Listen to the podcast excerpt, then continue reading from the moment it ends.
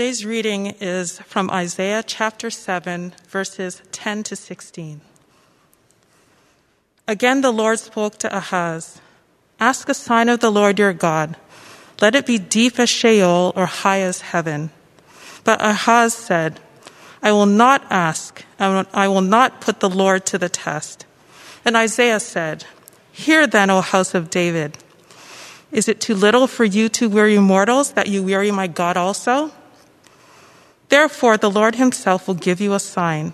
Behold, the virgin shall conceive and bear a son, and shall call his name Emmanuel.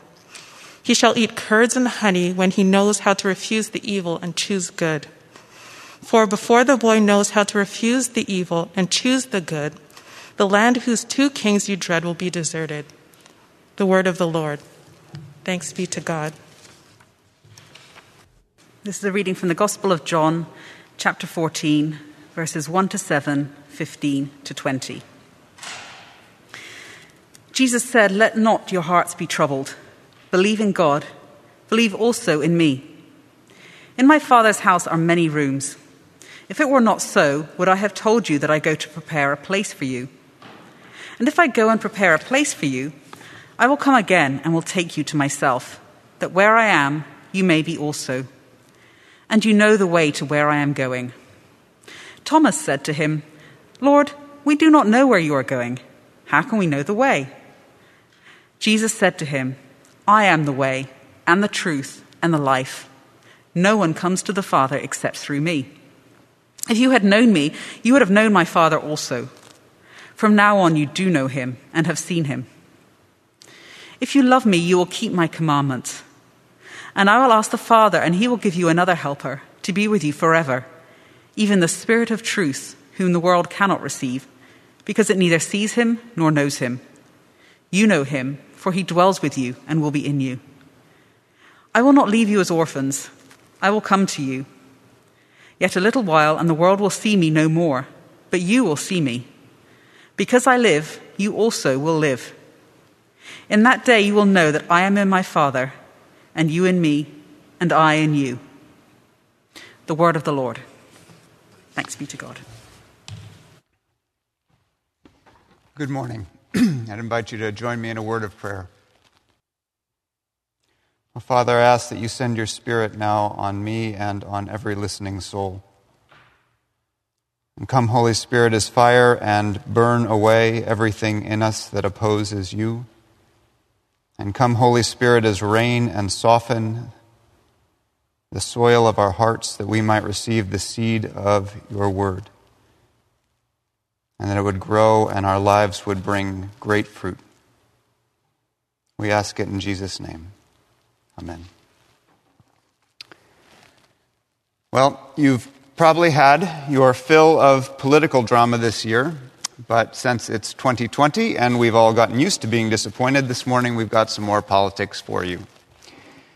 The year is 735 BC, roughly when the most recent U.S. election began. And Ahaz, the Jewish king in Jerusalem, has a problem. His neighbors to the north have attacked him to try to force him into an alliance, an ill conceived rebellion against the giant Assyrian Empire. And Ahaz is terrified by this, and so he decides to run in the other direction instead. He wants to form an alliance with the big bad Assyria. In response, God sends the prophet Isaiah to Ahaz, and Isaiah says basically, don't do it. Don't sell yourself to the Assyrians because you're scared of your neighbors. Trust God instead. He won't let Jerusalem fall. Well, this is not what Ahaz wanted to hear from Isaiah. What Ahaz wanted to hear from Isaiah was that God was a big fan of the plans that Ahaz already had in place, the alliance with Assyria. And this is where this morning's reading begins. See Isaiah 7:10. Again the Lord spoke to Ahaz saying, Ask a sign of the Lord your God. In other words, okay, you're doubting the word of God, so go ahead, ask for a sign. I'll prove it to you that you can trust God. But Ahaz demurs, Oh God, no, not me. I'd never put you to the test like that, which sounds good, but this is, this is sham piety. Because Ahaz doesn't want to know God's will.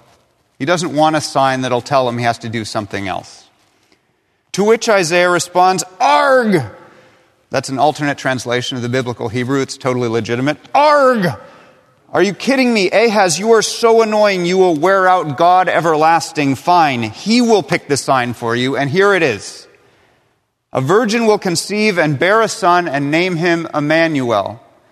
And before the boy is old enough to know the difference between right and wrong, he will eat curds and honey because the two kings that you're scared of will be long gone.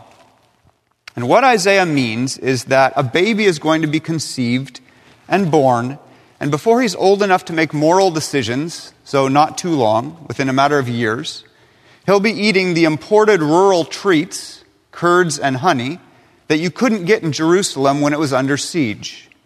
It's the grocery supply chain as divine sign. Think about that the next time Loblaws is out of toilet paper. And the child's name, Emmanuel, which means God with us, is the sign to Ahaz that God is doing this. Now, the prophetic mention of the mother as a virgin here isn't meant to imply a miraculous conception. Not here. It's just a young woman getting pregnant. And it's unclear exactly who or whose this child Emmanuel is, and in this context, it actually doesn't matter all that much. Isaiah's point is for Ahaz to know that God is with his people and will get rid of this threat quickly. How quickly? Well, by the time a baby conceived now can be born and grow into a young child. That's the message of this burgeoning baby, Emmanuel, God with us. And to make a long story short, Ahaz doesn't listen. He goes ahead with his alliance, and surprise, surprise, the giant imperial power that he invites in for protection winds up taking him over instead and turning Judah into a vassal state. And it's just the beginning of what will be eight centuries of virtually uninterrupted foreign domination over Jerusalem right up into the Roman occupation at the time of Jesus' birth. Which brings us to Christmas. Admit it, you were wondering how we'd ever get there. And what this prophecy, which in context you have to acknowledge is kind of brief and obscure, has to do with the coming of Jesus. Well, this isn't the last we hear of the Emmanuel prophecy. Centuries later, Matthew's gospel tells us about a dream that Mary's fiance, Joseph, has. In the dream, an angel talks to Joseph, and the angel tells Joseph that Mary, as a virgin and still a virgin, has conceived a son by the Holy Spirit. And the angel says that this has happened to fulfill Isaiah's prophecy about a virgin conceiving and bearing a child, Emmanuel, a name that means God with us, as the gospel points out. That is, Isaiah's prophecy was true back in the day of King Ahaz. But it's even more true now with Mary. It's the same word, it's the same divine will shaping history as it passes through it. A virgin will conceive and bear a son whose name is God with us. But the first instance is only a misty approximation of the final fulfillment. It's like a, like a sunbeam passing through steam, and you see it shaped vaguely, but you only recognize the stark clarity of it when it hits the solid wall. God with us. As we heard in the children's time, this is the fourth of four Sundays in the church season of Advent, the period of preparation for Christmas. It's where we get ready for Christ's second coming in glory by remembering his first coming in humility. And over the years, a tradition has developed of assigning a theme to each of the Sundays in Advent of something that Jesus brings. And as we've heard this Sunday, the fourth Sunday, is love and honestly don't know if there's any greater description of God, how God loves us than this name, Emmanuel. That God names himself through his prophet. Because God with us describes the comet of divine love that streaks across the pages of Scripture from beginning to end. It's comprehensive. God creates our first parents, and they're all together in the garden, God with us. But through their own sin, they fall away from Him.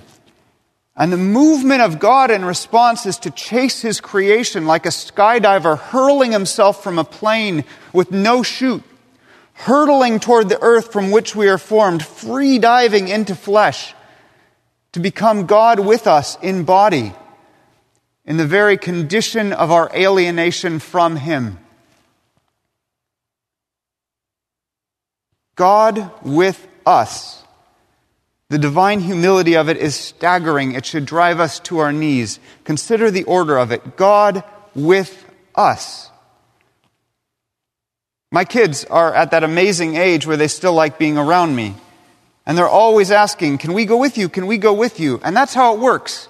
They come with me, not the other way around, because I'm the one with a credit card and feet that can reach gas pedals.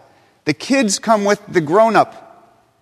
But Emmanuel, God with us, is the Lord humbling himself to tug at a pant leg and say, I want to go with you. I'll be with you. I'll join your stuff, your mess, your affairs, as if it's our business that's important. The vain strivings of people whose lives are like blades of grass, here today, gone tomorrow, and to us, God says, I'll be with you. It says so right here on my name badge, Emmanuel. That's who I am. That's who shows up at Christmas. Can we even distinguish between divine love and this divine humility? Are they even two separate things? But that's not the end of this love story. The love of God with us isn't simply that God joins us in our situation, but that He does so to take us into God's situation. There's a cute story told about a guy who falls into a pit. And he hollers for help, and finally someone comes along and looks down and he jumps right in the pit with him. And the first guy says, Are you crazy? Now we're both down here. And the second guy says, Yeah, but now you're not alone, which is like heartwarming until they both start getting hungry. But in the story of Emmanuel, God with us, the one who joins us in the pit, is also the ladder himself by which we escape it. You and I live the lives we're given. We have to play the hands we're dealt, but not Jesus. Jesus chose to be born. He chose to be born so that he could take on our, our mortal life and bring us through death into eternal life. Jesus was born, lived, taught, taught, died on the cross, descended into the dead, was raised and ascended into heaven so that we can know God, so that we can love God, so that we can be with God. Being united with God is the point of everything. And that's why God with us is the consummate expression of divine love. Because in Jesus, God is with us so that we might be with God. In Jesus, God is with us for a purpose, so that we might be with God. Look at our gospel reading, John 14. Look at what Jesus has planned. There are many rooms in my Father's house, and I go to make a place for you. And here it is, here it is. I will come again, and I will take you to myself, so that where I am, there you may be also. Where I am, you may be also. God with us. We with God. Just not yet. And there's the sting that we all live in the midst of constantly. I will come again, but when? Because a thousand years may be a moment to God, but you and I, we live in time. We experience its time, we experience time painfully, its drag, its duration, like the slow scrape of sandpaper.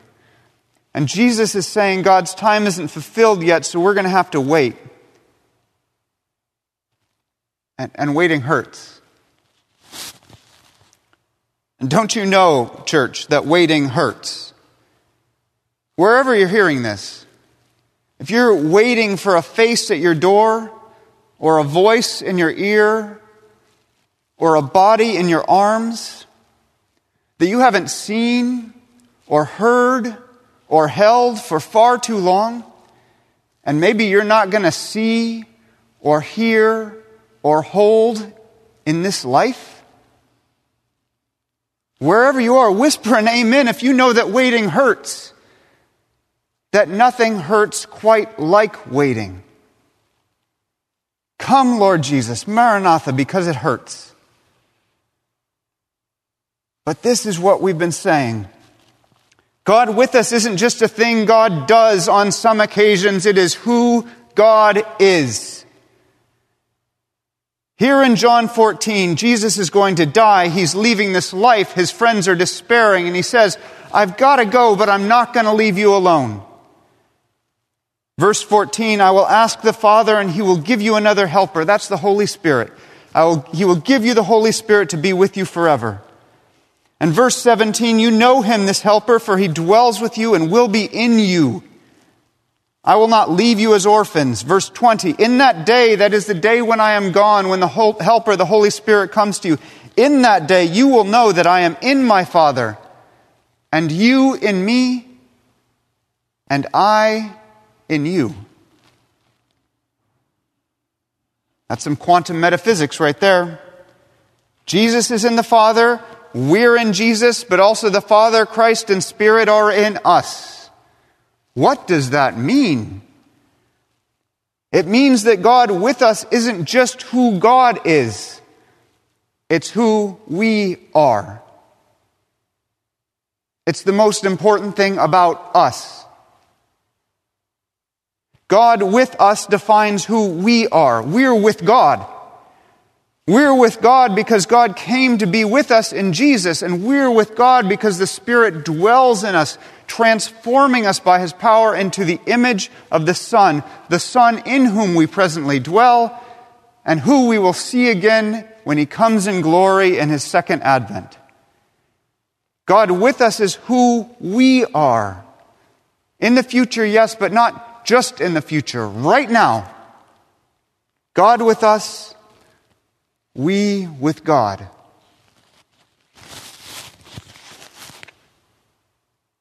But isn't that just too easy to forget? To lose sight of in the face of the petty distractions and the profound sorrows of life? I mean, given that God has set up camp right in our hearts, you wouldn't think He'd be so easy to forget. You'd think we'd always have Him front and center. Because the Spirit living in us is even more intimate than Jesus was with his disciples, like in here versus out there, right? But also, maybe it makes a certain sort of sense. Because after all, we'd drop dead if we stopped breathing or our hearts stopped beating. But we don't spend our days thinking about our breath and our heartbeat, checking in, making sure they're still going. Their very intimacy is what makes them forgettable until our need for our breath or our blood brings them to our attention. If we're winded or frightened, then we feel our lungs sucking in, then we feel our heart pounding. And that's the way a lot of us treat the triune God who lives in our bodies, God with us. We remember Him, we count on Him when we're stressed, when we're scared. But there's another time and another way when you remember your breath and your blood too. Though the busyness of our lives means it doesn't happen all that often unless you make time for it. You remember your breath and your blood when you're in silence. When the noise of life goes very still. When you're the first one up or the last one awake and the house is quiet. Then you can hear the air that gives you life moving softly in and out of your body. You can hear the gentle thrum of your heartbeat pumping blood, but you have to stop and listen for it. And it's the same with God with us. You have to make the time. You have to tell the world to hush and then be still and remember and attend.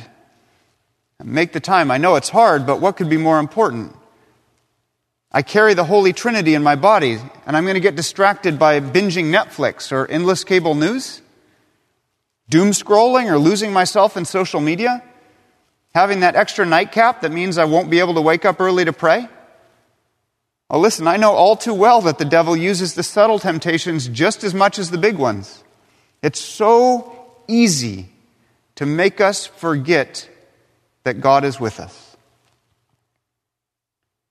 So, right now, wherever you are, whether you are sitting extremely piously and attentively, or running on the treadmill, or washing the dishes, or yelling at the kids to quiet down so I can hear about how much God loves us. Listen, I've been there. I want you to turn inwards, to pause and feel the air in your lungs and your hot pulse. That's your life. That's the life God gave you. You're alive today. Consider the miracle of that. And now dive deep, deep, deep into your heart to find the blazing hearth where the fire of God's love burns. Scripture says your body is a temple of the Holy Spirit. Well, the heart is the altar at that, the center of that temple where we offer ourselves as living sacrifices. And there is light and there is heat. There is the triune God, the Father, the Son, and the Holy Spirit. There is the God whose love for you means being the God who is with you, even within you. And I'm talking to you individually. Who, me? Yes, you. You.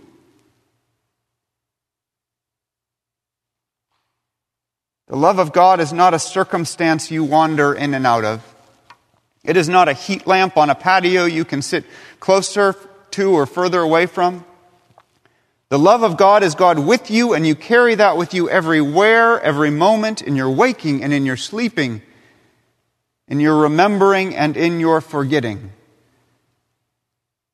And in fact, the only thing that changes about Emmanuel, God with us, is how attentive we are or aren't to God's presence.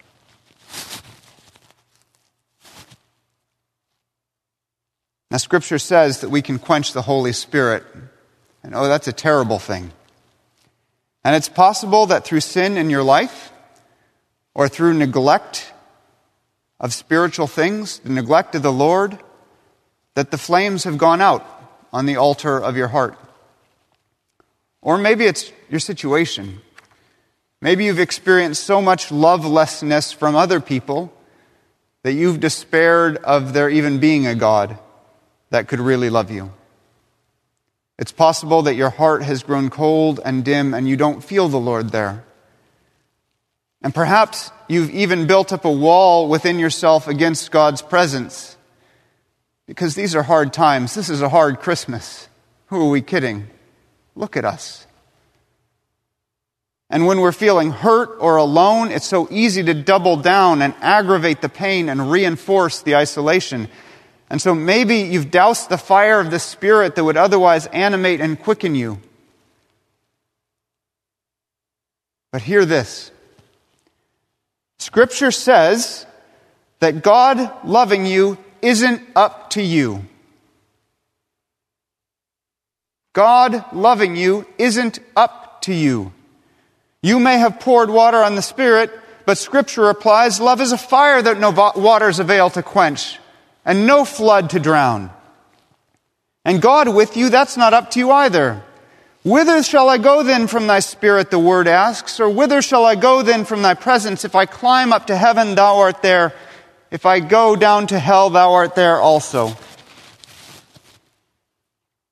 You might be able to drive other people away from you, but people's love is fickle, not God's. Because God with you is a decision that God has made. You are lovable because God says so, because God loves you. God the Father, who sent the Son to be with us, who sent the Spirit to be in us, that through the Spirit we might carry the fullness of God in our bodies this is not a story. This is not a way of looking at things. This is not a worldview. This is a real spiritual power that has chosen by God's grace and election to dwell in you and which you can know and recognize and feel in your own life. And it will transform you. And if you cry out that through sin or neglect or despair the altar of your heart has gone cold, will I tell you there is an ember burning in the ashes that is God with you and you cannot extinguish it and you cannot expel it. And as long as you draw breath, you can return, return, return, and breathe the breath of your repentance, your prayer on that ember. Lord Jesus Christ, Son of God, have mercy on me, a sinner. And by God's grace, the flame of the Spirit will grow again. Won't you do it? Won't you do it? Won't you turn to God? And how do I know? How do I know for sure that the ember still burns? Because I'm looking at a camera and I don't know who you are who's listening. How can I be certain that God is with you? Well, I guess to be sure, I should ask some questions. Are you stronger than demons? I'm assuming a no. Uh, are you more powerful than angels? I'm guessing also no. Can you reach up and touch heaven? Can you stoop down and scrape hell? No. Did you call yourself into life? Pretty sure a no. Are you the master of death? No. No, you are weaker than all those things. Okay. Well, then I am sure that God is with you. I am sure of it. Because if none of those things, neither death nor life, angels nor rulers, things present or to come, nor powers, nor height, nor depth, nor anything else in all of creation, if none of those things can separate us from the love of God in Christ Jesus our Lord, as Scripture says, if none of those things that are stronger than you and stronger than me can drive away God's love, then what would ever make us think we were up to the job? What makes us think we could ever separate ourselves from the sovereign God who named himself God with us? Even when you can't feel it, even when you can't bring yourself to believe it, even then, God is with you, God loves you, and He will never, never, never let you go. Believe it or not, it's still true. God is with you, you with God. You are never alone. You are never forgotten.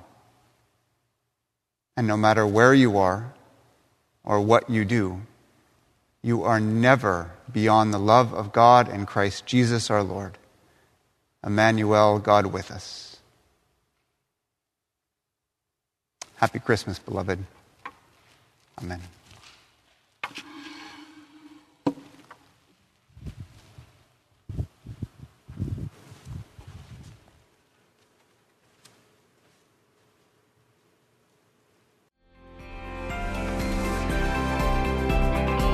You've just listened to a podcast from Little Trinity Church in Toronto. Please check out our website at www.littletrinity.org to find out more about our ministries and services.